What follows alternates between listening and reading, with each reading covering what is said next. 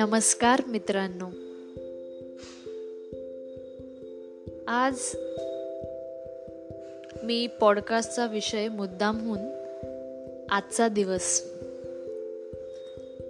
असाच विचार करते. म्हणजे मी सकाळपासून काय काय केलं, काय काय गोष्टी माझ्या मनामध्ये होत्या, मी कुठे गेले किंवा काय घडलं अजून आत्तापर्यंत, ते मला असं वाटतं की मी सांगावं या पॉडकास्टमध्ये. तर बऱ्याच दिवसांनी आज आम्हाला कॉलेजला जाण्याची संधी मिळाली आणि कॉलेजमध्ये आम्हाला काही ठराविक डिपार्टमेंटच्या शिक्षकांना कॉलेजमध्ये बोलवलं गेलं. तर त्यात आर्ट्स फॅकल्टी आणि मायक्रोबायोलॉजी डिपार्टमेंटची फॅकल्टी असे आम्ही सगळेजण आज कॉलेजमध्ये गेलो होतो. आणि कॉलेजला जाताना माझी जाण्याची अजिबात इच्छा नव्हती, कारण खूप दिवसांपासून घरात बसण्याची सवय लागली आहे आणि आता असं वाटतं की ती सवय कायम राहावी. आणि ऑनलाईन लेक्चर्स देखील चालू झालेले आहेत, तर मग आम्ही ऑनलाईन लेक्चर घेत असतो आणि मग असं एवढं काही वाटत नाही की आपण म्हणजे कॉलेजला जायलाच पाहिजे.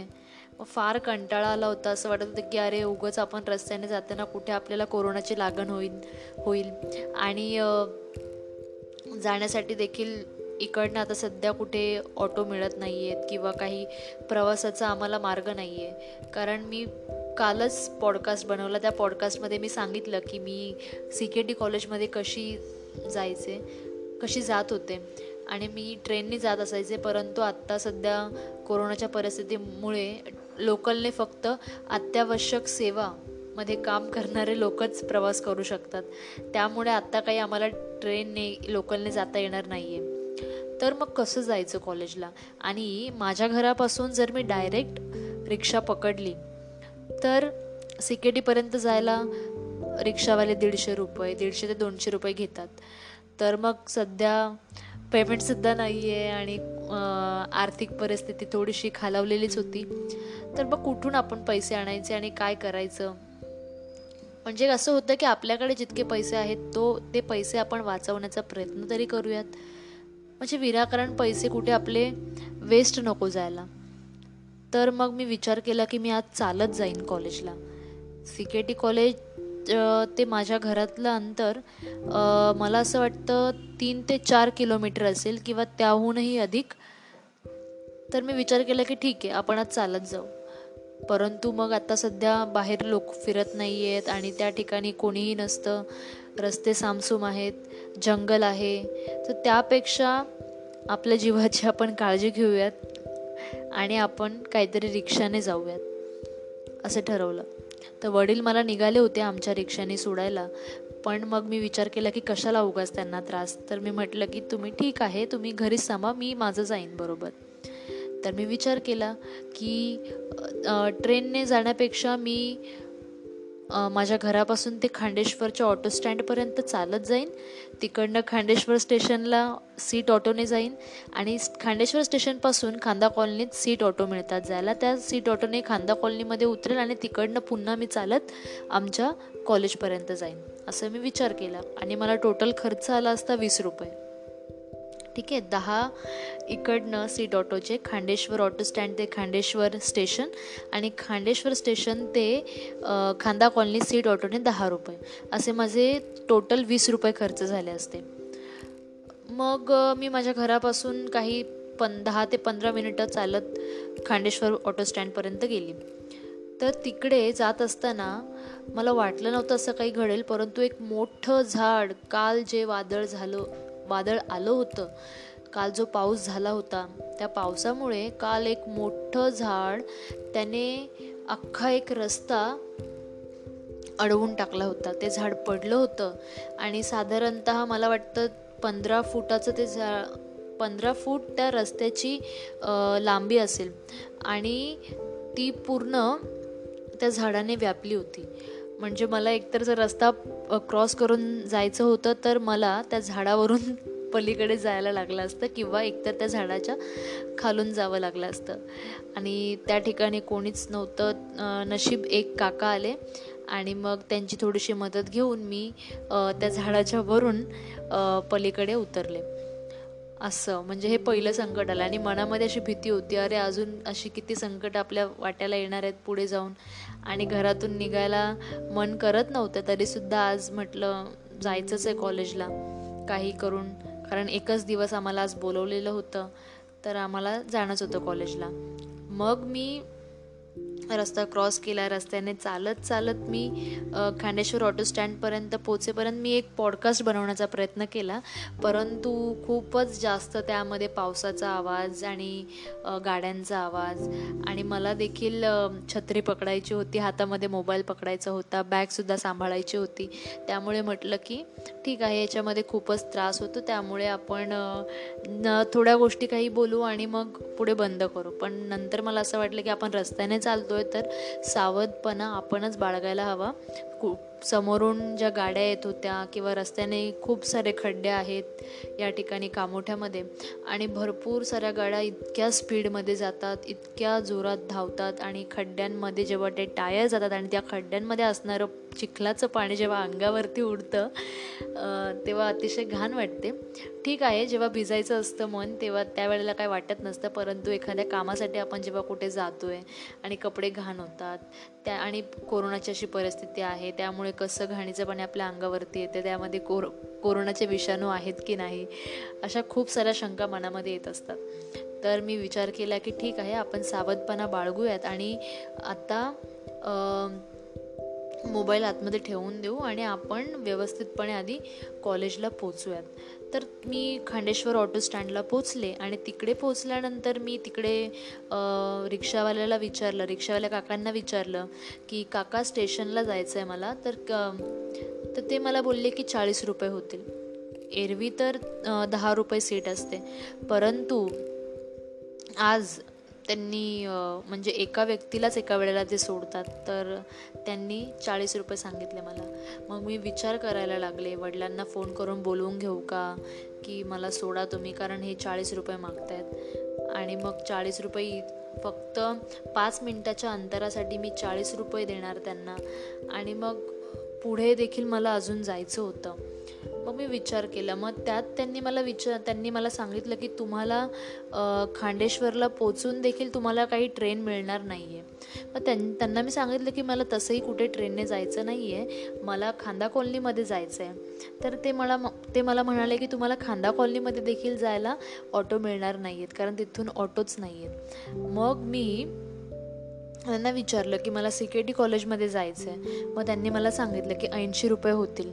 आणि ऐंशी रुपये मग मग विचार केला की बाबा आपल्याला आता उशीर देखील झाला आहे, आणि मग आता आपण विचार करूया की बाबा जायलाच हवं, कारण तसंही वडील येणार आणि मग त्यांना उशीरच होणार, त्यांना रिक्षा देखील साफ करावी लागली असती. मग म्हटलं आजच्या दिवस तरी आपण थोडेफार पैसे इन्व्हेस्ट करू. मी फार कंजूस आहे, मी खूप कमी ठिकाणी पैसे खर्च करते आणि मी खूप विचार करून पैसे खर्च करत असते, आणि मी इतर लोकांना देखील सल्ले देत असते की त्यांनी पैसे कसे खर्च करावे. ही गोष्ट खरी आहे मित्रांनो, तुम्हाला वाटत असेल की मी फार पैसे खर्च करत असेल गोष्टींवरती, परंतु मी खूप विचारपूर्वक ठराविक गोष्टींवरतीच पैसे खर्च करते. अनेक वेळेला पैसे वाचवण्यासाठी मी चालत देखील, मला चालायला फार आवडतं, आणि कदाचित असंही म्हणता येईल की मला पैसे वाचवण्याची सवय आहे, त्यामुळे मी चालण्याचा प्रयत्न करते.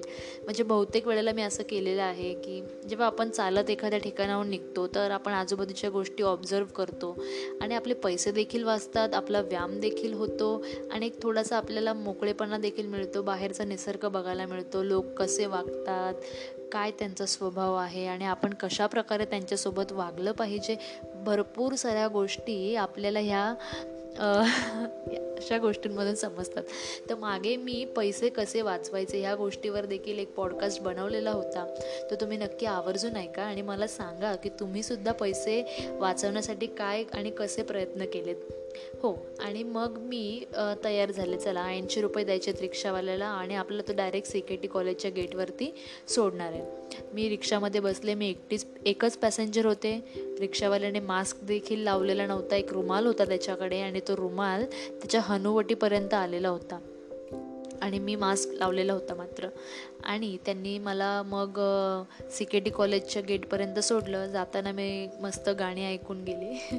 विचार करत होते की पॉडकास्ट बनवू किंवा एखादं रेकॉर्डिंग करू, पण म्हटलं जाऊ दे, पाणी लागणार परत मोबाईलला आणि कुठे काही कोरोना कोरोनाचे विषाणू असतील तर ते सुद्धा आपल्या हातावर येतील किंवा मोबाईलवर येतील. तर मग कानामध्ये इयरफोन्स टाकून मस्त गाणी ऐकत मी कॉलेजच्या गेटपर्यंत पोहोचले.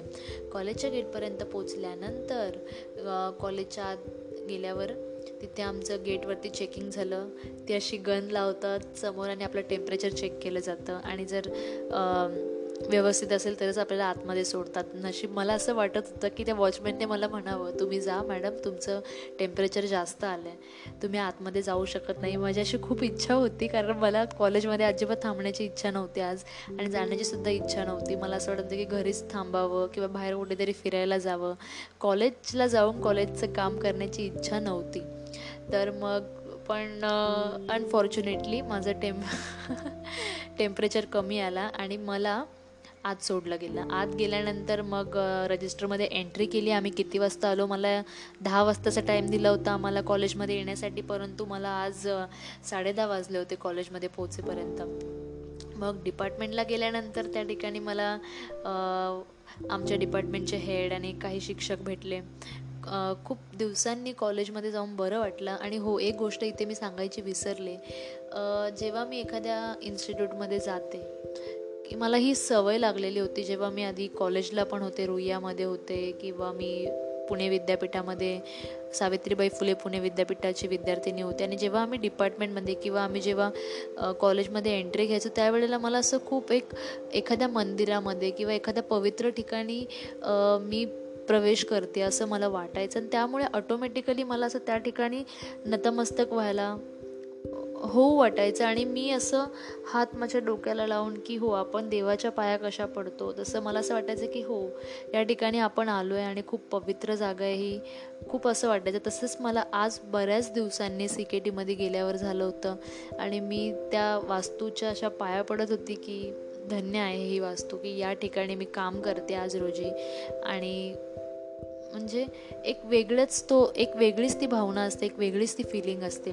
ती तुम्ही देखील समजू शकता जेव्हा तुमचं एखाद्या इन्स्टिट्यूटशी किंवा एखाद्या वास्तूशी तुमचं जेव्हा एक बॉन्डिंग असतं, जेव्हा तुमचं एक नातं तयार झालेलं असतं आणि त्या ठिकाणी जेव्हा तुम्ही बऱ्याच दिवसांनी जाताना ती एक एनर्जी असते तुम ते एक वाईब, पॉझिटिव्ह वाईब्स आपण जे म्हणतो तशा काही पॉझिटिव्ह वाईब्स पुन्हा एकदा ताज्या झाल्या होत्या. कॉलेजच्या गेल्यानंतर मग फॅकल्टीजबरोबर दुसरे फॅकल्टीज जे आहेत, जे दुसरे शिक्षक आहेत त्यांच्यासोबत भेट झाली आणि खूप बरं वाटलं.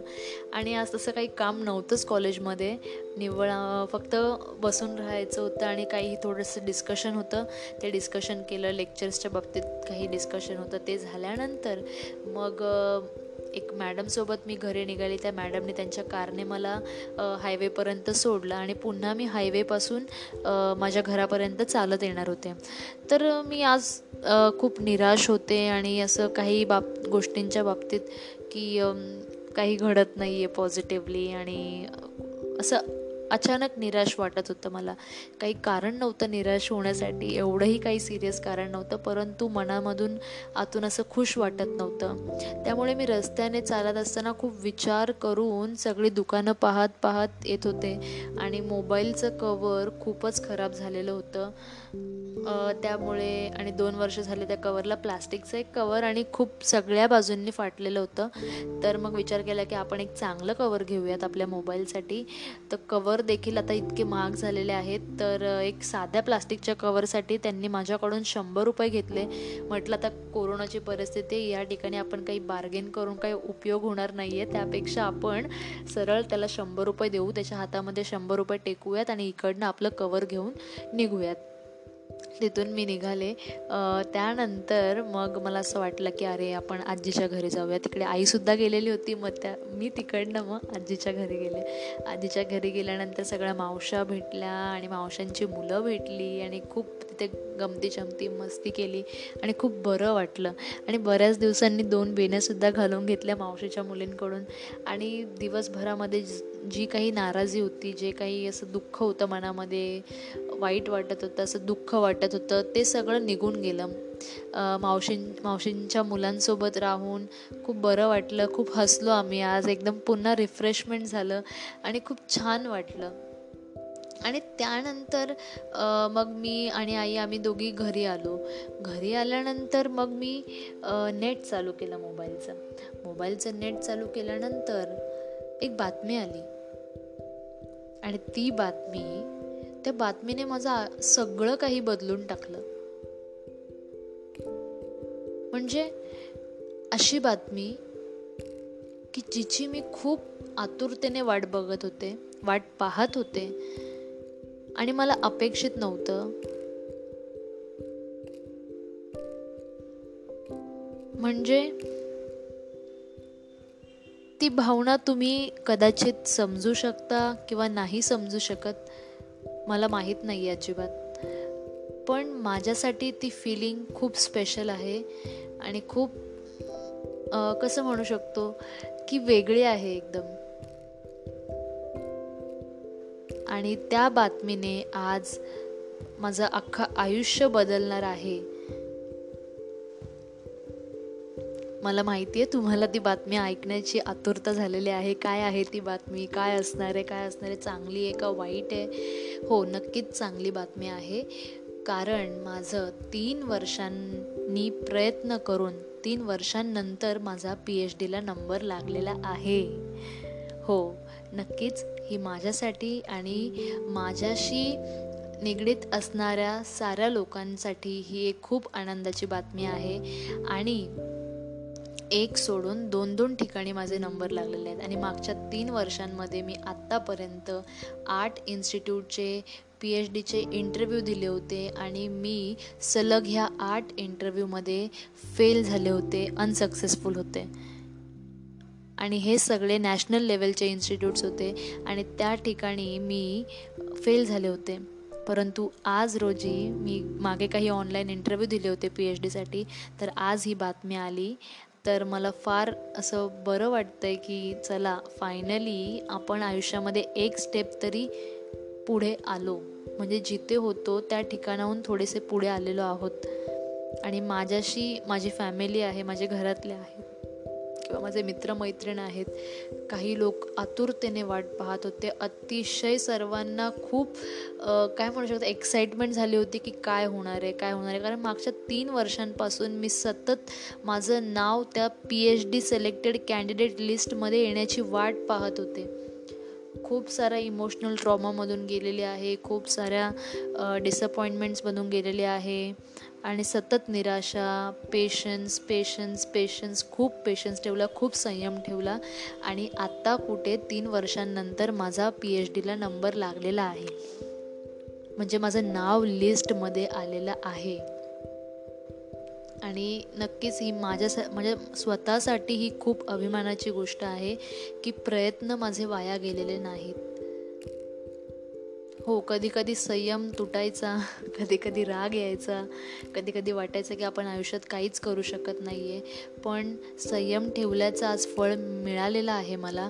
आणि मला काही लोक सांगत, बहुतेक लोक मला सांगायची, माझे काही फ्रेंड्स आहेत ते मला नक्कीच सांगायचे की संयम ठेव, संयम ठेव, की हो तुला मिळेल, नक्की मिळेल, कारण चांगल्या गोष्टी मिळण्यासाठी वेळ हा नक्कीच लागतो.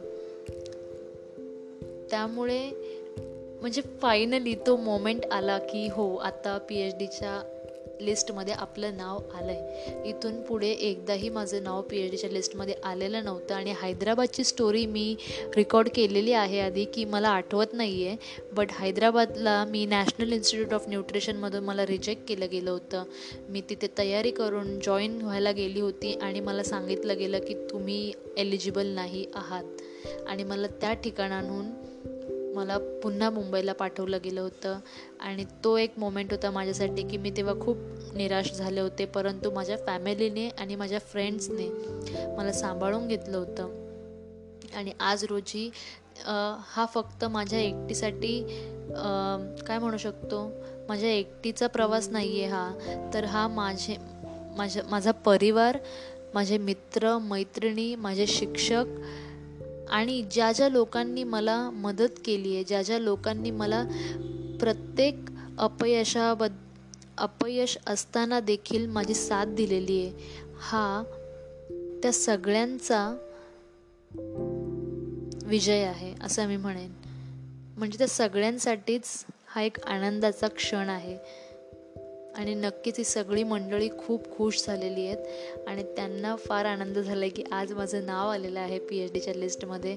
म्हणजे ह्यांच्या काही खास अपेक्षा नाही आहेत माझ्याकडून, ते असंही माझ्यावर प्रेम करत होते आणि असं आज उलट ते जास्त खुश झालेले आहेत. परंतु एक खंत मला या ठिकाणी ही वाटते की माझा एक मित्र होता जो मला मि बहिणीसारखं मानत होता आणि खूप प्रेम करत होता माझ्यावरती, परंतु तो मागे एक आठवड्यापूर्वी तो या जगातून आम्हाला सोडून गेला आहे आणि त्याची खूप इच्छा होती की माझा पी एच डीला नंबर लागावा आणि आज नक्कीच तो जिथे कुठे असेल मला असंच वाटतं की तो पाहत असेल आणि त्याला खूप आनंद असेल की माझा पी एच डीला नंबर लागला आहे, एक सोडून दोन दोन ठिकाणी लागला आहे.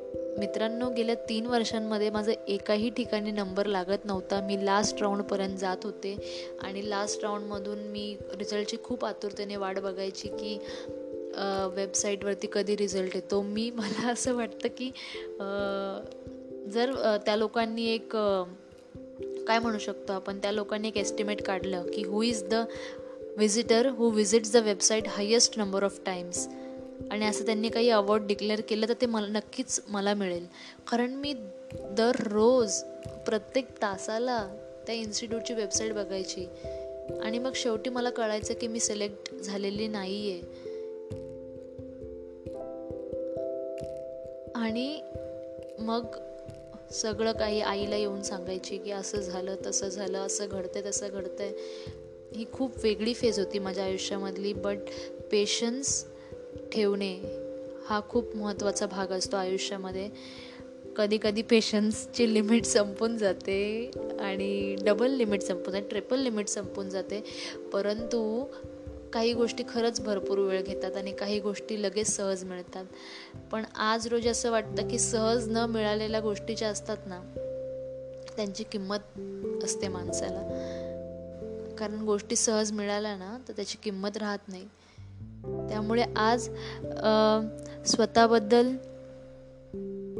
अभिमान पण वाटतोय आणि आनंद पण वाटतोय आणि काय सांगू, मी आज खूपच खुश आहे. मला अजून देखील विश्वास होत नाही आहे की माझा नंबर लागला आहे आणि एक सोडून दोन ठिकाणी लागले. मी वारंवार तेच सांगते तुम्हाला पॉडकास्टमध्ये आणि हा आठवणीतला पॉडकास्ट राहणार आहे आजच्या दिवसातला. असं वाटत होतं मला की जर मी माझ्या बहिणीसोबत असताना रिझल्ट बघितला असता तेव्हाच त्यांना त्या पण आनंदी झाल्या असत्या आणि मग त्यांना लगेच काहीतरी पार्टी वगैरे दिली असते, म्हणजे काहीतरी खाऊ वगैरे आणलं असतं. आम्ही सध्या तरी काही पार्टी करू शकत नाही किंवा वडापाव वगैरे काहीतरी आणून खाल्ला असता.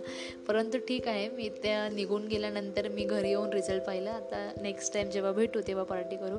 आणि असे खूप सारे लोक आहेत जे पार्टीच्या आतुरतेने वाट बघत आहेत, ज्यांना खूप असं वाटत होतं की माझा नंबर पी एच डीला लागावा आणि नॅशनल लेवल इन्स्टिट्यूटमध्ये माझा आता सद नंबर लागला आहे. तर मी माझ्या आर एल डी सरांना देखील फोन करून सांगितलं तर ते खूप खुश झालेत की चला फायनली नंबर लागलेला आहे. प्रयत् प्रयत्न कधी वेस्ट जात नाहीत, फक्त आपल्याला पेशन्स कुठेतरी थोडेसे ठेवावे लागतात आणि तुम्हाला सपोर्ट करणारे फक्त तुमची फॅमिली आणि काही ठराविक फ्रेंड्स असतात. सगळेच तुम्हाला सपोर्ट करतील शक्य नाही आहे मित्रांनो, परंतु तुमची जी फॅमिली असते ना ती नक्की तुम्हाला सपोर्ट करते आणि तुमचे काही ठराविक फ्रेंड्स असतात ते नेहमी तुमच्या पाठीशी उभे असतात. तुम्ही तुमची परिस्थिती वाईट असू दे किंवा तुमची परिस्थिती चांगली असू दे. आणि आज मला जे काही सक्सेस मिळालेलं आहे ते मी फक्त माझ्या फॅमिलीसाठी आणि माझे हे जे ठराविक फ्रेंड्स आहेत ह्यांच्यासाठी आहे, कारण ह्या सगळ्यांनी आणि माझे टीचर्स ज्यांनी सगळ्यांनी मला आज या स्तरावरती आणून ठेवलेलं आहे. हो, नक्कीच आता माझ्याकडून त्यांच्या असणाऱ्या अपेक्षा वाढलेल्या आहेत. आणखीन काहीतरी आयुष्यामध्ये चांगलं करेन मी, नक्कीच त्यांच्या अपेक्षा पूर्ण करेन.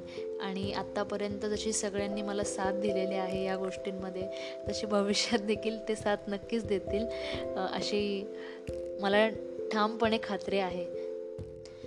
आणि मुख्य सांगायचं असं की एखाद्या गोष्टीमध्ये तुम्हाला जेव्हा सक्सेस मिळते त्यावेळेला तुम्ही काही चुका केलेल्या असतात आयुष्यामध्ये, त्या चुका भरून निघतात. म्हणजे कसं असतं ना मित्रांनो, तुम्ही हजार चांगल्या गोष्टी करा, परंतु तुमच्याकडून जर एखादी चूक घडली ना तर तो डाग तुमच्या माथी आयुष्यभर राहत असतो. परंतु तो डाग मिटवण्यासाठी खूप कष्ट घ्यावे लागतात आणि ती वाईट गोष्ट, ते वाईट नाव मिटवण्यासाठी संयम ठेवावा लागतो. आणि नक्कीच एक ना एक दिवस तुमची वेळ येते.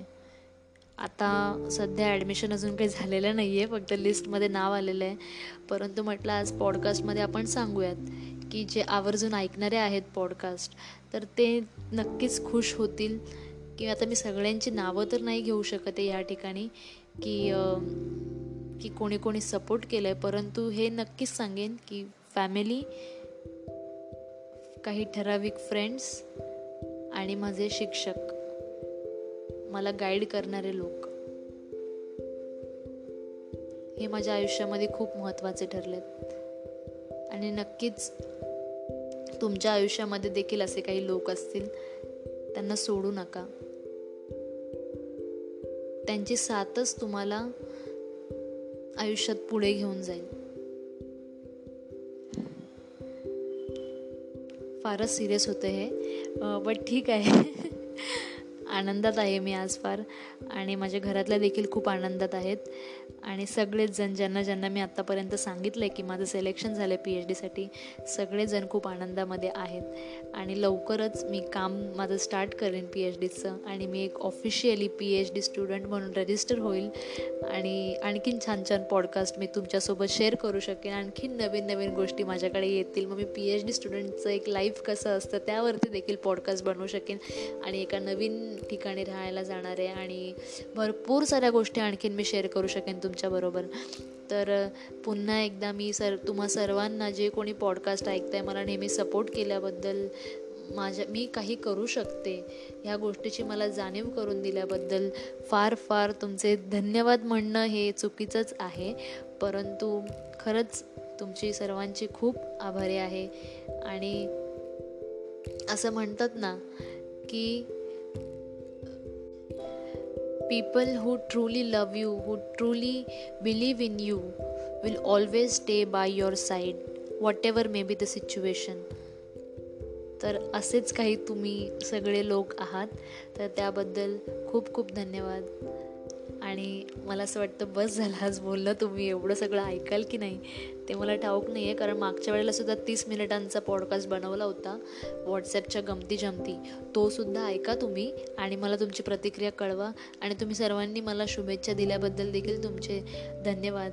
आणि आज मुद्दामून या विषयावरती पॉडकास्ट बनवते आहे कारण आजचा दिवस माझ्यासाठी खूप मेमोरेबल असणार आहे. बस अजून काय बोलू मी. ठीक आहे, सर्वांनी काळजी घ्या आपापली. आणि मला माझे पॉडकास्ट तुम्हाला कसे वाटतात हे नक्की कळवा आणि सांगा मला. आणि ऐकत जा, जसं सपोर्ट करताय आत्तापर्यंत तसंच मला सपोर्ट करत राहा. तुमच्या सपोर्टची फार गरज आहे. धन्यवाद. Bye bye. Good night.